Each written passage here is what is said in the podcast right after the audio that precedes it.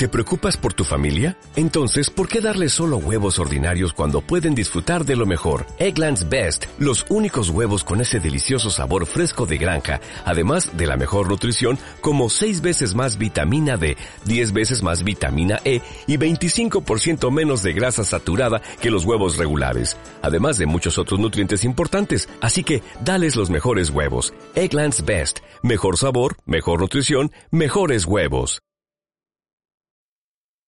Bienvenidos a Radio Libertad Constituyente.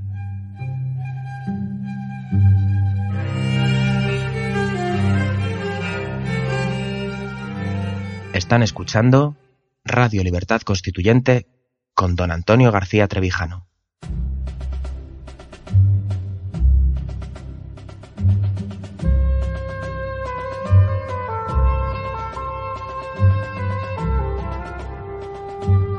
Hola amigos, repúblicos y amigos del M C R C y de Libertad Constituyente Televisión y los medios que nos siguen y todos los amigos en, en las redes e incluso televisiones locales, etcétera.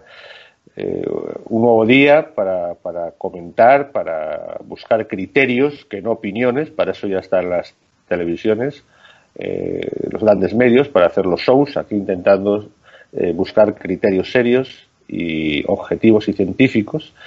Y bueno, soy Vicente Ferrer desde Cartagena de Indias y estoy en, estamos en conexión eh, con Rodolfo Reus en, en México. ¿Qué parte de México, Rodolfo? Me encuentro otra vez en el estado de Veracruz, en la región montañosa, en un municipio que se llama Fortín de las Flores, junto a Córdoba, Veracruz. Muy bien, pues hoy es lunes, doce de marzo de dos mil dieciocho, y bueno, vamos a, eh, a la verdad es que es un día interesante. Eh, vamos a empezar por Colombia, eh, porque eh, han habido unas elecciones legislativas que son el pistoletazo de salida prácticamente, aunque ya estaban, de lo que son las elecciones presidenciales. Hemos estado comentando constantemente en este programa, no comentando, sino analizando eh, de lo más objetivo y científico posible eh, la importancia que tiene, las, eh, lo que pueden llegar a tener las elecciones colombianas eh, eh, en esta zona, sobre todo con relación a Venezuela, todo el tema de Venezuela. Y bueno, a la espera de, de, de las también importantes que pasara con, con México para la región, pero desde luego el, lo que pasa en Colombia puede ser incluso decisivo en, en la zona sudamericana y en los países, y en la zona donde más han influido los países bolivarianos, ¿cierto? Entonces, eh, lo que ha ocurrido, la verdad, es que esta jornada eh, es, es casi un terremoto político, porque Eh, como ya comentamos que los medios aquí eh, cada vez más contaminados por el establecimiento, pues han tratado de, de anular o hacer que no es casi que casi estaba en baja el, el Uribe y la oposición a todo lo que era a todo lo que es la implementación de ese acuerdo de paz, que es todo un intento en toda regla de, de, de subvertir la, la constitución de de Colombia y, y, y llegar a un estado de partidos. Y ya habíamos visto en nuestros meses pasados cómo el Congreso y el Senado, sobre todo el, Congre bueno, el Congreso, perdón, es el Senado y la Cámara de Representantes, eh, habían paralizado en sus mayores, la mayor parte de las cosas del fast track, de la implementación, porque ya no obedecían a los jefes de partido, los, los señores diputados y senadores eh, directamente ya se oponían y frenaron todo eso. Y lo que ha ocurrido ayer ha sido, pues bueno, un terremoto importante. eh, Uribe es el senador con más votos de toda la historia de Colombia. Eh, el, han habido unas elecciones internas, lo que, lo que equivaldría a unas primarias, lo que son unas primarias de que, que conocemos mucho por Estados Unidos, y ha sido la jornada de primarias eh, con más apoyo popular de toda la historia. Nunca unas primarias han sido tan grandes. Eh, tanto, y además por los dos, lo que se consideran los dos extremos, ¿no? Tanto la opción Petro y la que, que es la llamada eh, inclusión social para la paz, la candidatura de la inclusión social, que por supuesto ganaba Petro, nadie dudaba que iba a ganar Petro, le habían le pusieron un sparring, ¿no?, de un, un, un exalcalde de, de Santa Marta, creo que es, y, y, y un rector de Universidad de Magdalena, pero era un, obviamente iba a ganar Petro, pero no sabíamos el, el voto que iba a movilizar. Ha movilizado bastante, ha movilizado dos millones, tres millones en esa votación, de los cuales dos millones y medio él. Lo que nadie se esperaba es que la, la, eh, las primarias, digámoslo así, eh, del no, de la plataforma del no, que, que ganó la, si acordemos, acordémonos que ganó la, la, el plebiscito contra el Plan P A T, pues ha, ha llegado a tener más de seis, casi seis millones de votos, eh, de los cuales cuatro millones se lo han llevado Iván Duque. Iván Duque, que era prácticamente un desconocido hace seis meses, con, y no contra sparring, ¿no?, contra dos pesos pesados como son Marta Lucía Ramírez, que ha conseguido un millón y medio de votos aproximadamente, y el, el famoso exprocurador Gerard Ordóñez, ¿no?, conocido por su extremismo conserva, conservadurismo casi religioso.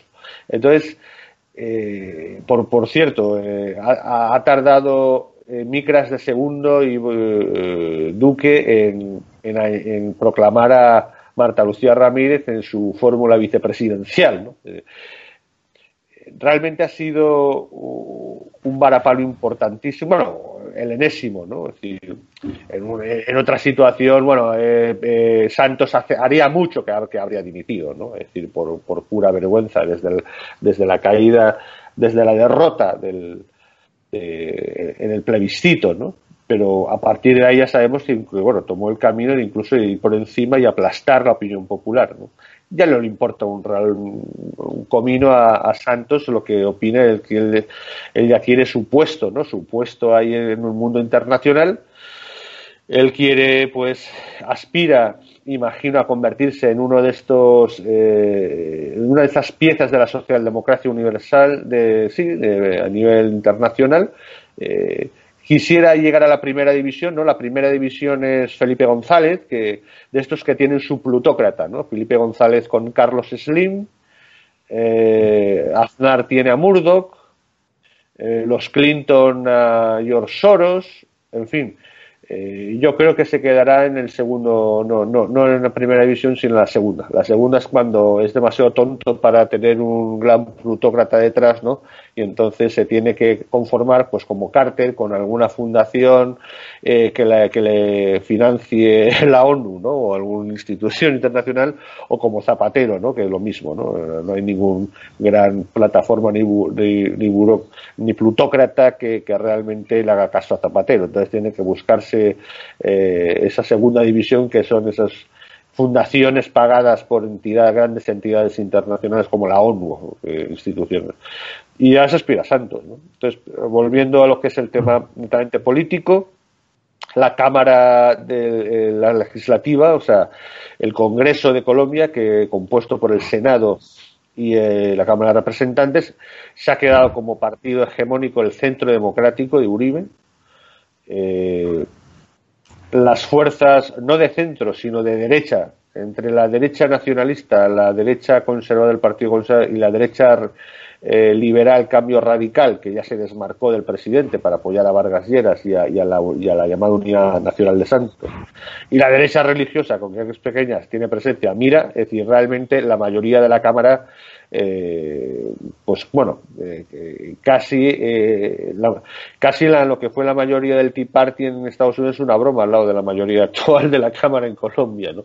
Entonces, eh, si no fuera por los cinco puestos de las FARC que tienen en Senado y en, y en la Cámara de Representantes, así por la cara, eh, es decir, porque según el plan de paz eh, se los han dado literalmente, directamente, pues porque apenas han tenido cincuenta mil votos, pues la, la mayoría sería aplastante. Aún así tienen mayoría de sobra eh, las fuerzas eh, en torno a el Centro Democrático y Uribe, ¿no? Eh, está claro cómo van a ser las mayorías. Eh, el, el Partido Liberal, aunque ha aguantado más o menos el chaparrón, eh, ha perdido algunas cosas, ha tenido, es el que más escaños diputados ha tenido en la Cámara, pero aún así no le sirve de nada. El partido de la U, que es el partido de la, del presidente Santos, el partido de la U, ha perdido casi el cincuenta por ciento de los votos, una catástrofe completa. Ya nadie... y, y bueno, es decir, el, la Alianza Verde sí que sabe, ha, ha subido, pero, pero sabe que, que, que ya no está en esa mayoría, digamos, progresista que llevaban ellos, en las que ha ganado tanto en estos años con Santos, pero la, la fuerza, de, la, la candidatura por una parte de Mocus en el Senado y, y la candidatura de Fajardo a nivel de presidencial, pues sí, le han dado más, más, más puestos en el Senado y en el Congreso, pero la verdad es que eh, hay, hay, fija, hay que fijarse, por ejemplo, en que eh, entre la opción de Petro y la opción de mmm, la opción del no eh, han reunido nueve millones de votos, y en unas votaciones que han tenido doce a trece millones de votos. Eso significa que los dos extremos, como se ha polarizado, eh, que, la, que las dos opciones más claras, más fuertes y más extremas eh, superan con abrumadora mayoría a todo lo demás, a todo lo que estaba ese centro socialdemócrata eh, que trataba de negociarlo todo, ¿no? Del partido de la U, el Liberal, la Alianza Verde eh, y, en, y en su momento parte del Partido Conservador, que ya no, y en su momento Cambio Radical, que ya hace mucho tiempo que dejó la Unidad Nacional, por supuesto, ¿no? Eh, entonces, bueno, hay un... Eh, Petro tiene cierta presencia también, sus fuerzas en el, en el Senado, en el Congreso, en la Cámara de Representantes, por una llamada coalición de la decencia, que es un poco irrisorio para alguien que es que es de que está en el ámbito del, del bolivarianismo venezolano, ¿no? Es decir, pero bueno, es el, la coalición de la, de la decencia y y bien. Eh, Como ponía, Pet, como ponía Franceschi, ¿no?, en su Twitter ayer, eh, nuestro querido amigo Alberto Franceschi, pues estaba eufórico, ¿no?, porque ponía que realmente el uribismo ha dado un golpe de fuerza gigantesco. El uribismo y lo que representan y todo lo que mueve alrededor. Y realmente poniendo con gran liderazgo a ello. Eh, y eso y eso supone puede suponer eh, obviamente que Iván Duque, que se pensaba que no tenía casi opciones a la presidencia, pues por, por, por el peso que tenía el mediático, sobre todo Marta Lucía Ramírez, que ha demostrado ser la líder natural del, del conservadurismo colonial, la líder natural sin aparato de ningún tipo, por segunda vez ha demostrado, simplemente con el apoyo, pues primero de personalidades como Pastrana y por su propia capacidad de comunicación. Eh, sigue siendo un, un personaje de, que mueve millones de votos, y, y, y Ordóñez está vivo, ¿no? Entonces, y, y se adhiere a esa campaña. Entonces, pero, pero nadie pensaba realmente que Iván Duque, que hace seis meses prácticamente está fuera de la contienda, haya tenido cuatro millones de votos, ¿no? Mientras que, como decía el, el Jaime Castro, el, el, el alcalde de Bogotá y exministro con Betancourt eh, del, del Partido Conservador, eh, de, de, decía eh, que Petro lleva seis años de campaña, ¿no? Porque desde el momento que llegó a la alcaldía de Bogotá, lo único que ha hecho es campaña, ¿no? De, de puro... pura ideología. Y así fue en la ciudad de Bogotá, que con todos los... Eh, pues complicaciones que hubo, y lleva seis años ahí. Entonces ahí tenemos una polarización. Qué curioso, como fíjate que esto ya lo anunciamos nosotros, no es que nos demos, nos, nos pongamos medallas, pero eh, uno se, se congratula de que cada vez que aplicamos las fórmulas de Don Antonio de objetividad, de, de, de, de cómo analizar la realidad política, aunque parezca raro, nos quedemos solos, la realidad nos acaba dando la razón. Y, y curiosamente la FARC, el pretendido candidato, resulta que tenía un montón de cosas bélicas y se retira de la, la candidatura presidencial. Ya, nosotros ya estábamos diciendo que eso era una fantasmada y que realmente las FARC, con quien está detrás, es de Petro, por supuesto, y de, y de la opción realmente esa de esa izquierda todavía del, del socialismo, pues de, que de tipo chavista y del, del movimiento del siglo veintiuno, ¿no? Y de Sao Paulo, que, como ya dije hace unas semanas, eh, no dejan de estar. Quiero decir, no se han dado de baja ni del Foro de Sao Paulo, ni de ni de eh, bueno eh, la, la asociación de partidos estos bolivarianos que fundó Venezuela hace unos hace unos años. Entonces, la verdad es que evidentemente el M C R C no es que esté de parte de ninguna ideología, pero sí que debemos satisfacernos de que el, la opción que se está enfrentando a cara de perro a la implementación de un sistema de partidos eh, Eh, pues está tomando fuerza y, y recuerdo con, con, con, con un poco entrañablemente la llamada que me hizo don Antonio, recuerdo que de madrugada aquí cuando, cuando ganó el plebiscito el no, ¿no? entusiasmado y tal, y lo hablamos y lo comentamos aquel día cuando triunfó el no. Eh, y la verdad es que estamos en una situación así. Eh, todos sabemos que el sistema de partidos es, in, eh, es implacable. O sea, a partir de aquí podemos esperarnos lo que sea. No olvidemos que en dos mil catorce, cuando el candidato uribista Zuloaga gana la primera vuelta, entre la primera y la segunda vuelta, bueno, ocurrió de todo. Aparecieron vídeos, grabaciones, eh, acusaciones de todo tipo, los medios acabaron, fueron a por él. Y, y aún así, con toda la maquinaria, eh, Santos ganó por el cincuenta coma cero cinco por ciento, ¿no? Es decir, eh, realmente fue una robada, pero... pero eh, entonces, son capaces de todo, ¿no? Entonces, pero a pesar de eso, no tenemos que tener que ver que, que hay una fuerza gigantesca de, de cambio con, en Colombia, desde luego contra el sistema de partidos, que se trata de poner, y de esa implementación, y que desde luego hay una opción absolutamente sin complejos para establecer ese estatalismo, ese sistema de partidos que es Petro, que, que está teniendo eh, más fuerza que las candidaturas oficiales del establishment, ¿no? de, que serían pues ya sea pues de la calle del Partido Liberal o incluso Fajardo. De hecho están haciendo están ya empezando a hablarse hacer una candidatura conjunta. Eh, pero claro, es decir, lo, lo, lo, lo que les pasa a ellos, aunque no, no, no, no, no voten extremos, pero el problema es que entonces eh, lo que ellos están subrayando es que no son más que la continuidad, y precisamente la mayoría colombiana lo que ha demostrado es que no quiere continuidad, ¿no? Entonces, eh, estamos en una situación eh,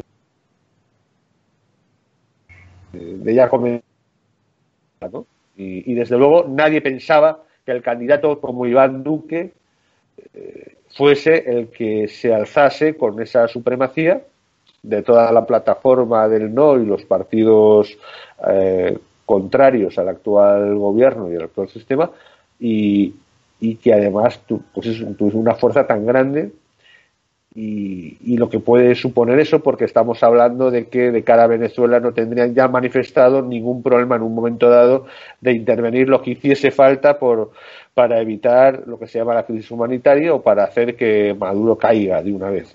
Entonces estamos hablando de una cuestión pues bastante importante y, y que desde luego eh, los medios se nota que no saben ni cómo digerirlo, ¿no? los, los medios del establecimiento, ¿no? No sé un poco allí, México, cómo se habrá eh, visto, se estará viendo, se estará observando todo este eh, vuelco en, en estas elecciones legislativas de, de Colombia. Sí, mi estimado Vicente, efectivamente, este, eh, los diarios mexicanos este, dan una destacada, eh, dan destacadas notas a, a las elecciones colombianas. Este, Y destacan algo, algo muy interesante, bueno, no interesante, sino donde ponen el foco, es este cómo el pueblo de Colombia eh, ha castigado cincuenta años de guerrilla. Este, tú lo mencionaste, que no obtuvieron ni cincuenta mil votos, este, el famoso Frente Alternativo Revolucionario del Común, eh, FARC, FARC partido político. Este... Como decía, y sobre todo destacan también el regalo que otorgó Santos eh, por los acuerdos de paz, cinco senadores gratis y cinco representantes gratis. Este, viene a mi, a mi memoria este, lo que decía el maestro García Trevijano, que, que no se deben dar poderes a una lista. Este, eso es totalmente descabellado. Y, y bueno, pues es producto de los acuerdos eh, de la partidocracia colombiana, ¿no? Este, igual, de igual forma, este, el movimiento, eh, en el movimiento sabemos que eh, la partidocracia es un perfeccionamiento de la técnica de la dictadura. Entonces, México resalta que es un poco injusto esos acuerdos de paz y que en la forma en que regalan, regalan la representación popular, ¿no? Cinco senadores y cinco representantes.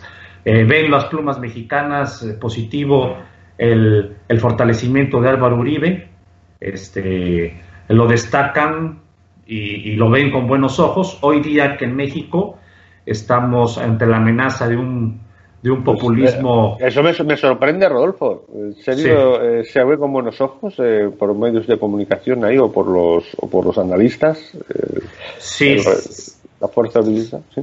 Se ven con buenos ojos el, el fortalecimiento de Uribe y destacan el tema de las FARC. Este, sobre todo, el electorado colombiano castigó cincuenta años de guerrilla, de guerra, este, la irrisoria votación que tuvieron, y que con esa irrisoria votación hoy tienen cinco senadores y cinco representantes en ambas cámaras. De ahí en fuera, este, desde mi punto de vista, bueno, pues como tú has dicho, se refrenda y se reitera que la partidocracia es un sistema de acuerdos políticos, en el caso colombiano, y que, como dice el maestro García Trevijano, la libertad política debe ser constituyente. Simplemente es una reiteración de elecciones, que no va, no va a surgir un gran cambio constituyente en Colombia. Es lo que puedo yo dar mi apreciación. Tú eres un experto en tu país, en Colombia, pero así, así es el punto de vista este, de este servidor de ustedes. Sí, bueno, la, un poco la diferencia es que en Colombia se está, desde hace ya bastante, se está rebelando el, el, la sociedad civil y el, el pueblo contra eso, ¿no? Y al menos eh, desde la, el plebiscito, pues se, se está revelando y ha demostrado el pueblo colombiano lo que, lo que por ejemplo, en España ni en broma, ¿no? Y en otras partes son capaces de hacer, que es eh, enfrentarse a toda una opinión eh, publicada, que no pública, publicada, a toda una más media machacándolos, ¿no? Con, con todo, una gran parte de una, una sociedad política que, que trataba de imponerles imponerles un camino a seguir, ¿no? Y en el caso de Colombia tienen la suerte que todavía no es un sistema implementado, sino está a mitad de camino y que, que se trataban de implementarlo y que la, se, está, se está resistiendo, ¿no? Que eso sería lo natural. La sociedad, eh, no es que hayan vivido en, en libertad política, por supuesto, en Colombia, pero por lo menos no, no estar acostumbrados ni eh, a la imposición partidista, ¿no? Eh, y la verdad es que se, se, uno al menos tiene eh, cierta satisfacción de ver que, eh, que incluso una sociedad como en Colombia y en Sudamérica, en la zona de Sudamérica, pues, pues, oye, son capaces de tener, de visualizar cierto sentido de, de oye, ¿cómo, cómo que los partidos me dicen que yo soy tonto y y además soy, eh, no sé, menor de edad y ellos me van a resolver? Y se rebelan contra eso, ¿no? Y se están rebelando, se están rebelando en Colombia y eso es, creo que es una buena noticia, ¿no? Eh, precisamente porque todavía, todavía tienen fórmula, eh, todavía no tienen un sistema de partidos implementado. Lo quieren hacer y tratan de, de, de meterlo y de introducir instituciones en ese sentido.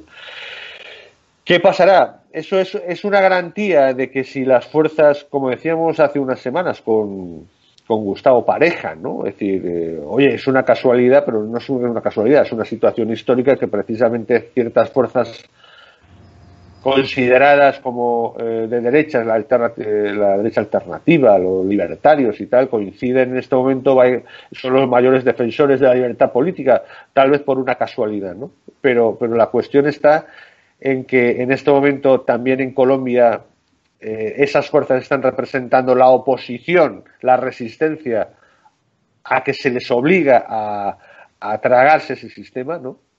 A se les obligue. Y, y bueno, tampoco tenemos la garantía. Yo comentaba que por haciendo unas gestiones para don Antonio, pues hablé con don, don José Antonio Gaviria, que luego llegó a hablar con, con, con don Antonio, y por supuesto daba la razón. Así, claro, que división de poderes, eh, claro que queremos la que eh, la, las uninominales, las circunscripciones uninominales y todo esto, ¿no? Pero... Pero claro, ¿hasta qué punto son conscientes de, de, de la import, no la importancia, sino la realidad de la, la fuerza, la veracidad de, de lo que don Antonio aportó, de la, de la obra del, de, de lo que es la libertad política constituyente y la libertad política colectiva, ¿no? No, hasta claro.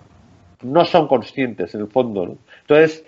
Tenemos la esperanza, sí que hay al menos la esperanza de que hay una resistencia contra eso, pero no sabemos si finalmente gana el candidato, ya sea uribista o en cualquier caso el candidato contrario a esta implementación, que incluso en un momento podría ser hasta Vargas Lleras, pero en principio cualquier candidato que no sea el del establecimiento actual, tampoco tenemos garantías que va a pasar, ¿no? Eh, Sabrán, eh, sabrán enfrentarse a eso, sabrán dar el giro de, re, de, de vuelta, de intentar volver a lo que la República, como otras repúblicas latinoamericanas, intentaban siempre, que es imitar las instituciones norteamericanas, uh, o, o a lo mejor les acabarán comprando también y, oye, no, que eso está muy bien del sistema de partidos, hombre, tal, listas, eh, todo estable, estupendo.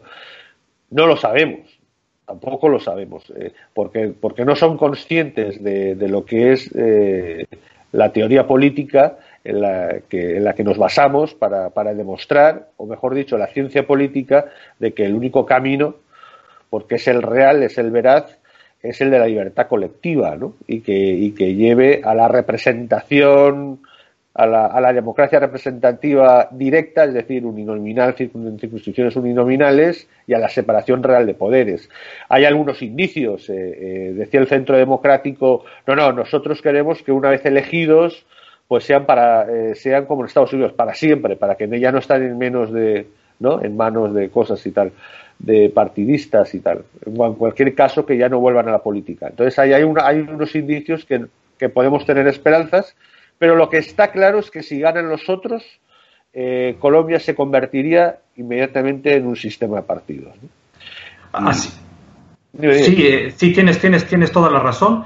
Y como dices, la sociedad colombiana no debe perder, esa sociedad civil colombiana que, por lo que comentas, aún es, es hay indicios que aún, aún es intermediaria entre los partidos y el Estado, no se pierda. Que el movimiento de los ciudadanos siga luchando porque la sociedad civil colombiana siga siendo intermediaria entre un partido político y el Estado, y no caigan a ese sistema de candados de ocho llaves que se llama partidocracia. En otro... En otro y hablando, en, si quieres... Ah, pero ibas a decir algo, perdón. No, no, adelante si quieres eh, concluir. No, con me iba a decir que hablando de, de, de candados y partidocracia, el país por excelencia del continente americano con sistema de partidos, que es México, que, que, que bueno, eh, llegan noticias un poco de los avances de López, López Obrador, ¿no? En su, sí, te comento. Te, ¿Cómo va te en com este momento la campaña? Y ya si quieres ent entramos en el tema de, de, de Trump, ¿no? De Trump en Estados Unidos. Claro que sí. Este, bueno, eh, el día, la semana pasada, el Tribunal Electoral del Poder Judicial de la Federación de México dictó una resolución histórica primigenia, ¿no? Ahorita los candidatos a la presidencia están en un periodo de veda. No, no podían debatir las, las, las, los, famosos, los famosos debates entre campañas. Ayer este Tribunal Electoral dice, adelante, en la veda que tenemos en la, entre campañas, que realmente las campañas se inician en abril, dice, pueden debatir ustedes.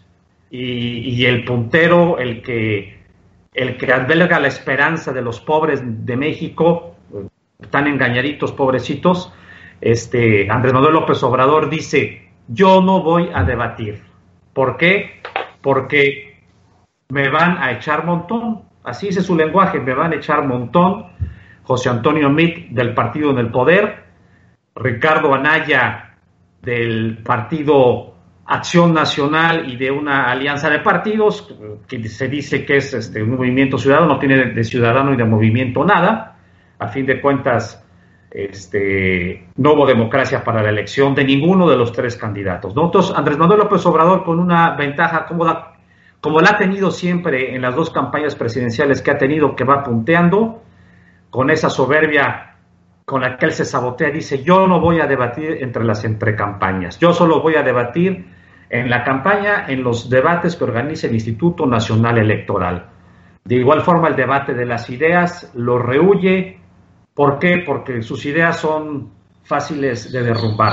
Están, están totalmente sustentadas en mentiras y en promesas bolivarianas tan peligrosas en nuestro continente, el que él es muy afín. Una persona muy cercana a él, Gerardo Fernández Noroña, que va a ser legislador también por partido, por lista, por la comodidad, eh, viajó a Venezuela a dar un apapacho a Maduro. Yo creo que llevó un mensaje de ida y vuelta, ¿no? Para que no hubiera WhatsApp, correos electrónicos o llamadas de intervención, ¿no? De nueva cuenta, el candidato puntero de la izquierda, Andrés Manuel López Obrador, da muestras más de su soberbia política y de que a él no le gusta el libre debate de las ideas ni la búsqueda de la verdad. Eso manda una señal muy negativa. De igual forma, aparece esta semana una, un, nuevo, un nuevo jugador en las elecciones. Es Margarita Zavala Martín del Campo, expanista, ex, esposa del expresidente Felipe Calderón Hinojosa, mujer preparada, abogada, y ya encuestas la destacan con aproximadamente doce por ciento de las preferencias electorales. En únicamente quince días, una semana, se pone en la contienda. Partiendo que José Antonio Meade, el Partido del Poder, tiene el dieciocho por ciento de las preferencias, pues Margarita Zavala sola como independiente, candidata independiente, se coloca a solo seis puntos del candidato oficialista de México, el candidato del presidente Enrique Peña Nieto. De igual forma que han aportado los, los candidatos en este, en, este, en, este, en este tiempo de pre-campaña y ahorita intercampaña, nada. Simplemente se señalan quién es más corrupto o quién es más ladrón. Pero que hayan aportado a un debate de propuestas de libertad, nada de nada. Simplemente quién es más corrupto, si tú o yo, en eso se han ido las campañas. Entonces ahora el electorado mexicano está volteando a ver a una mujer independiente y le está dando ya en los sondeos una preferencia muy rápida que puede llevarla a contender a una carrera presidencial de cuatro. En México hay algo peligroso, no hay segunda vuelta electoral, ¿sí? Porque va a ganar el candidato más votado. Y como decía ah, el, más, el, el más votado, sin sea lo que sea. El más votado, no hay segunda vuelta, y como decía el maestro García Trevijano, El, el candidato más votado es representativo únicamente, pero no hay democracia porque no representa la voluntad de la mayoría. Entonces, un candidato en México... Tiene la mitad más uno, claro. Efectivamente, en México, el candidato que obtenga, suponiendo un panorama de cuatro finalistas, carrera de cuatro caballos pura sangre al final... El candidato que obtenga veintiuno por ciento y el segundo lugar veinte por ciento y el que le siga diecinueve por ciento y así, ese será el presidente de México. Dime qué democracia es la mexicana. El bueno, tal, vez, ser... tal vez porque ni siquiera pensaron, como tenían tan claro que el P R I iba a estar casi siempre, ¿no? Como muchos, que tal vez ni pensaron de que fuera, que, que, que con toda seguridad el candidato, un candidato presidencial tendría más del cincuenta por ciento, imagino, ¿no? No, no, no sé cómo estaría. No, y te comento, este... La sociedad civil mexicana, desde hace muchos años, ha instado a los, a los órganos de gobierno, a las cámaras, de que es nece- era, era necesaria esa reforma. Uh-huh. Urgente plantear una segunda vuelta electoral para evitar una crisis de gobernabilidad que estoy viendo va a venir en México. Va a ganar el más representativo, pero no el que tiene la mayoría de los votos. Claro, Eso claro. es lo peligroso. A lo mejor es, bueno, o en realidad eso es una prueba evidente de, de la lógica del sistema partidos, ¿no? No importa realmente que tenga la mayoría esa persona, simplemente que sea más votado y entonces ya, ya se arreglará con las otras fuerzas políticas en las cámaras o no sé dónde. Claro. No, tipo, no importa tampoco tanto que tenga una representación de la sociedad en conjunto, teniendo más de la mitad, ¿no? Es un desprecio. Sí, claro, y de, de nueva cuenta, todos los partidos políticos, todos, todos, oído, ni te escucho, ni te veo, pueblo mexicano. Y eso es un reclamo que estuvo, que estuvo ahí. Eso en realidad es un consenso, ¿no? Es un consenso. Claro, no, la sociedad eh, civil. Vamos doce, el que quede más votado nos arreglamos entre todos, ¿no? Es decir, no nos preocupa que haya uno que alcance más de la mitad de la directo de la población, ¿no? Eh, claro, entonces la perfecta partidocracia mexicana es una perfecta dictadura, como decía Mario Vargas Llosa del P R I, el P R I de los ochentas y de los noventas. Que el priismo mexicano, la presidencia mexicana era la dictadura perfecta. Ahora la partidocracia mexicana es la dictadura perfecta. El pueblo mexicano poco se dan cuenta de lo que realmente pasa. Vivimos engañados. En México no hay democracia por lo que he expuesto anteriormente. Entonces, este, así vamos en México hoy día. Este, ¿cómo se el tablero? Sí. Todas esas, todos esos supuestos cambios en el sistema de... de los que Morena decía que iba a promover o, o incluso muchas muchos conversatorios y muchas eh, eh, conferencias de Paco Taibo dos y tal. Entonces todo eso no es nada. Ellos no, no van a cambiar, eh, no proponen cambiar el sistema ni electoral ni el sistema de, de, de poderes o, o, o qué, o simplemente es llegar al poder y, y se supone que gestionar mejor y ya. Llegar al poder sin cambiar nada y seguir haciendo lo mismo. Andrés Manuel López Obrador habla ahora de una constitución moral. ¿Dónde has visto semejante tontería? Solo en México. Constitución moral. Y también trae una en agenda algo muy peligroso. Amnistía. Amnistía a los delincuentes para pacificar a México. Es un silogismo totalmente erróneo y falso. Un desprecio total por el Estado de Derecho. México han muerto muchos civiles, la mayoría civiles delincuentes, por la lucha que se está haciendo al combate que genera el narcotráfico, claro, y nuestra cercanía que tenemos con Estados Unidos, que es de donde el siguiente tema Donald Trump se ha agarrado para decir hay que poner un muro y, la, y, en el, y el muro va en la negociación que estamos haciendo actualmente del Tratado de Libre Comercio. Es, la, es corroborar, pues como comentábamos en cierta ocasión, creo que era con Miguel Gómez, ¿no? El, el que el, amnistía, porque la ley es la ley es muy, meramente referencial, ¿no? El, el consenso lo gobierna todo, ¿no? Y, y se aplica la ley que en cada momento, o la norma que, que, que decida el consenso político y ya está. Claro, inclusive la, las listas de senadores y diputados de Morena las, las, las hizo López Obrador. Y otro tema que saltó la atención en México es que en, en la lista va un líder minero mexicano que tiene orden de aprehensión en México por un desfalco de cincuenta y cinco millones de dólares americanos. Va como candidato al Senado en la lista que propone Morena. Y dice López Obrador, va en la lista porque es un acto de justicia. Entonces ahora resulta que él decide que es justo y que es injusto. Claro. Y el Estado de Derecho no importa. Imagínate. Imagínate lo que está diciendo y haciendo como candidato, imagínatelo en la presidencia de México. El Congreso lo gobierna todo, por supuesto. Es, es totalmente preocupante, pero el tablero electoral va a cambiar. Esta nueva contendiente Margarita Zavala, que subió en las encuestas rapidísimo, quizás logra convencer a los mexicanos que digan ya los partidos no, vámonos con una vía independiente que quizás me da más, nos puede dar más maniobra. El mexicano ya está harto de tanta corrupción, pero la corrupción deriva del sistema de partidos corrupto. Claro, la libertad con eh, eh, P A N, eh, esa candidata tampoco creo que proponga nuevo sistema, ¿no? Bueno, ahorita la ventaja de ella es que es, es renunció por la grande al, al Partido Acción Nacional. Ella pedía democracia interna, decía con Ricardo Anaya, vamos, vamos y que los militantes del partido elijan democráticamente quién va a ser. Si tú, el exgobernador de Puebla, Rafael Moreno Valle, o yo. Y el que gane sale fortalecido y vamos juntos. Pero no, Anaya el solito armó toda la estructura partidista para que él pudiera ser candidato. Vale, pues mira, si te parece, Rodolfo, como nos quedan cinco minutos, pues claro que sí, que hacer un programa de cuarenta y cinco, vamos a, a ver eh, precisamente eh, esa, eh, esas normas de Trump, ¿no?, de aranceles y tal, que cómo afecta tanto a México como al resto de países del mundo.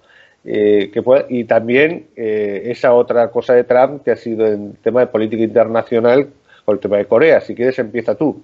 Sí, mira, hoy ves los, los mercados asiáticos como están porque Trump impuso aranceles al acero y al aluminio.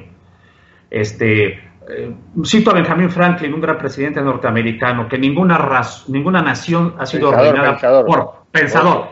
Perdón, perdón el error, perdón el error, perdón el error. Sí, es que eh, él fue el único de los cuatro o cinco padres que, de, sí. que, que no fue presidente. Pero... Perdón, quise decir fundador, sí, sí, sí, de los padres fundadores, de los padres fundadores. Este, dice que ninguna nación ha sido arruinada por el comercio, ¿no? Bueno, entonces Donald Trump impone aranceles del veinticinco por ciento al acero y del diez por ciento al aluminio y exceptúa a Estados Unidos, perdón, exceptúa a México y a Canadá porque somos socios comerciales. Tenemos un tratado de libre comercio que se está negociando. Efectos en la práctica.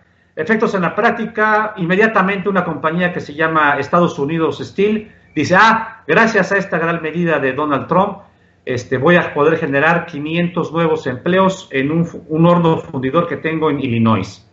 De igual forma, otra empresa que se llama Century Aluminium dice, ah, bueno, gracias a esta medida, este, voy a generar trescientos empleos gracias a esto que hizo Donald Trump. Es una tontería. ¿Por qué razón? En febrero pasado los Estados Unidos este, crearon trescientos trece mil empleos a un ritmo de once mil empleos diarios. Gracias a los acuerdos de libre comercio hay comercio y hay empleos, ¿sí? A la larga, en una estadística que da un gran escritor mexicano y periodista Sergio Sarmiento, reduce lo siguiente. Estos aranceles le van a permitir a la industria del acero y a la industria del aluminio ganar treinta y tres mil empleos a muy largo plazo.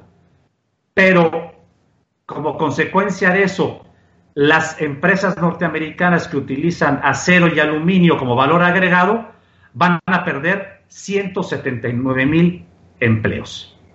Entonces, esas, esas son las grandes medidas proteccionistas que hoy usa Trump basadas en seguridad nacional. Sí, pero como tú también has comentado, eh, probablemente son cartas que está poniendo sobre la mesa Trump, ¿no? Por una parte, demostrar a su electorado que él cumple su palabra, cosa que lo está haciendo, y por otra parte, el demostrar que de esas realidades, si le ofrecen algo mejor, a lo mejor lo cambia, ¿no? Entonces, en ese sentido, creo que, que lo que ha hecho es comenzar el juego, porque enseguida levantó la voz la Unión Europea diciendo, eh, un momento, pero nosotros también, está en, nosotros entramos en que también tenemos que pagar aranceles y ese tema de la guerra comercial, ¿no? Entonces, vamos a ver si es capaz, eh, si es hábil como para eh, jugar un juego tan peligroso como es levantar la veda a nivel de todo internacionalmente con... con el tema de aranceles, ¿no? Es decir, claro. Es un, vamos a ver, eh, habrá que ver, desde luego es una jugada de Trump muy arriesgada y, y veremos cómo juegan los demás también. Claro, y bueno, y a la larga Trump está calculando, él sabe que las medidas proteccionistas al comercio van a afectar también a Estados Unidos y van a afectar la creación de empleos.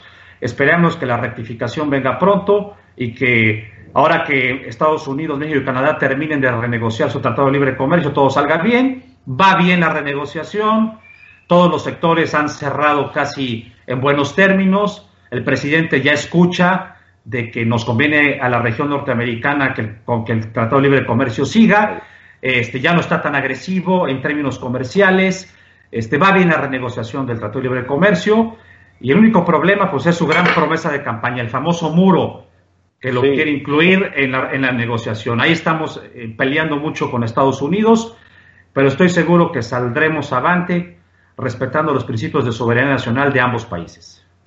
Sí, porque en realidad el, el muro está para, estaba le, físicamente en alambradas prácticamente hecho. Siempre faltaban pocos kilómetros en realidad.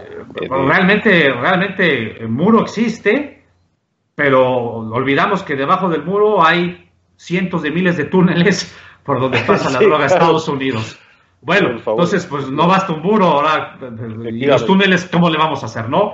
A fin de cuentas, el señor lleva su agenda nacional doméstica, Él le cumple a su electorado, le gusta ser presidente de Estados Unidos y bueno. No, pero bueno, ha estado bien la posición. Eh, el presidente de México en un momento dado ha dicho, un momento, retira eso que dijiste, de retira eso inmediatamente de, de, de que lo pagamos nosotros y tal.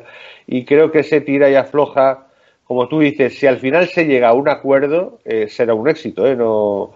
Es decir, al margen de que Trump sigue sin tener problemas en dar una imagen lamentable que la da, y, de, y de impresentable, como, como los acuerdos finalmente lleguen, eh, va a jugar todo a su favor, ¿eh? Eh, no, sí. No nos equivoquemos. Y, sí. y, como, y como ahora, porque ahora ya se nos ha acabado el tiempo, pero por comentar, simplemente mencionarlo, el... Eh, como esta jugada que ha sido la de aceptar en Corea una negociación con Corea, como logre desnuclearizar eh, armamentísticamente Corea, vamos, eso será, será increíble, ¿no? Es decir, tenemos lo que quieras, un payaso, un showman, alguien un poco peligroso que juega con a nivel mundial con, con miedos y tensiones, pero como le salga bien la jugada, ya veremos, tendremos Trump para rato, ¿no? Y, claro. Y fíjate, este, él, no, él no utiliza a sus diplomáticos para negociar esos temas. Este, en caso, en el caso mexicano, quien negocia los temas comerciales y de alto impacto político es su yerno, el esposo de Iván, de, de Ivanka Trump, es el que negocia con México y no tiene un cargo diplomático. Y el líder coreano utiliza a su hermana, ella es su, su negociadora con, con Occidente y con Estados Unidos.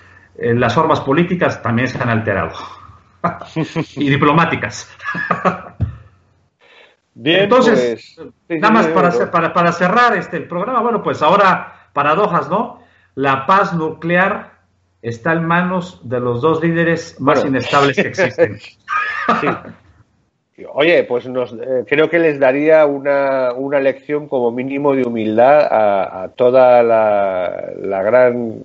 Eh, diplomacia mundial de pompa y circunstancia, eh, tal como, como lleguen a un acuerdo, ¿eh? La humillación será de tamaño gigantesca, ¿no? Es decir, como tú dices, eh, los dos tipos que, que parecen que estaban siendo los, los más tarados del mundo a punto de armar un casi nuclear, como, como realmente ocurra algo así, es decir, eh, el ridículo será aún más apoteósico para, para toda esta eh, gran... aparachic de la diplomacia y, y todo este sistema, ya tanto el socialdemócrata como otros que a nivel mundial viven, ¿no? de, de las instituciones internacionales y que a la hora de la verdad pues eh, realmente no tienen ningún resultado, ¿no? O mínimo. Así que, bueno, creo que al menos eh, es un día razonablemente positivo, yo creo, ¿no? Al menos vamos a acabar con un día un poco positivo para la... para nosotros, para, para los que queremos la libertad política colectiva, porque, bueno, en Colombia eh, cada vez se demuestra más que todavía hay sociedades que, que, que mantienen un pulso, una resistencia a, a ser esclavizados, porque es un, modo, un método de esclavización, ¿no?, en los sistemas de partidos, que Venezuela tiene eh, es, le está viendo o le va a ver cada vez más las orejas de... que ahora van directamente chiflado o, o ya tiene ya tiene una desvergüenza de, de, de, que van a la prosperidad. Bueno, estoy seguro que ya todo el mundo está, mucha gente está pendiente de que eh, un cambio radical en lo que es la política en Colombia puede suponer eh, una caída de, en dominó, en fichas de dominó, el, el estacazo final a todo el mundo este bolivariano y Y, y la última tuerca del sistema de partidos en el continente americano, que ha sido todo este siglo, socialismo del siglo veintiuno, y, y tenemos, y, al menos en ese contexto, ver que si en México realmente puede, puede moverse algo, ¿no?, en medio de todo ese contexto. En fin, al menos un día creo que al menos optimistas, que podemos ser un poco más optimistas, ¿no?, que otros. Efectivamente, Pero, bueno, pues muchas gracias, este... Eh, por compartir, este, un gusto de nueva cuenta haber estado este, con el movimiento. Este, buenas tardes, casi noches España, buenas tardes eh, allá a Cartagena, y cierro con una frase del maestro García Trevijano: donde no hay separación de poderes, no hay constitución. Un abrazote. Perfecto, Rodolfo. suscribo las palabras. Un gran abrazo, amigos.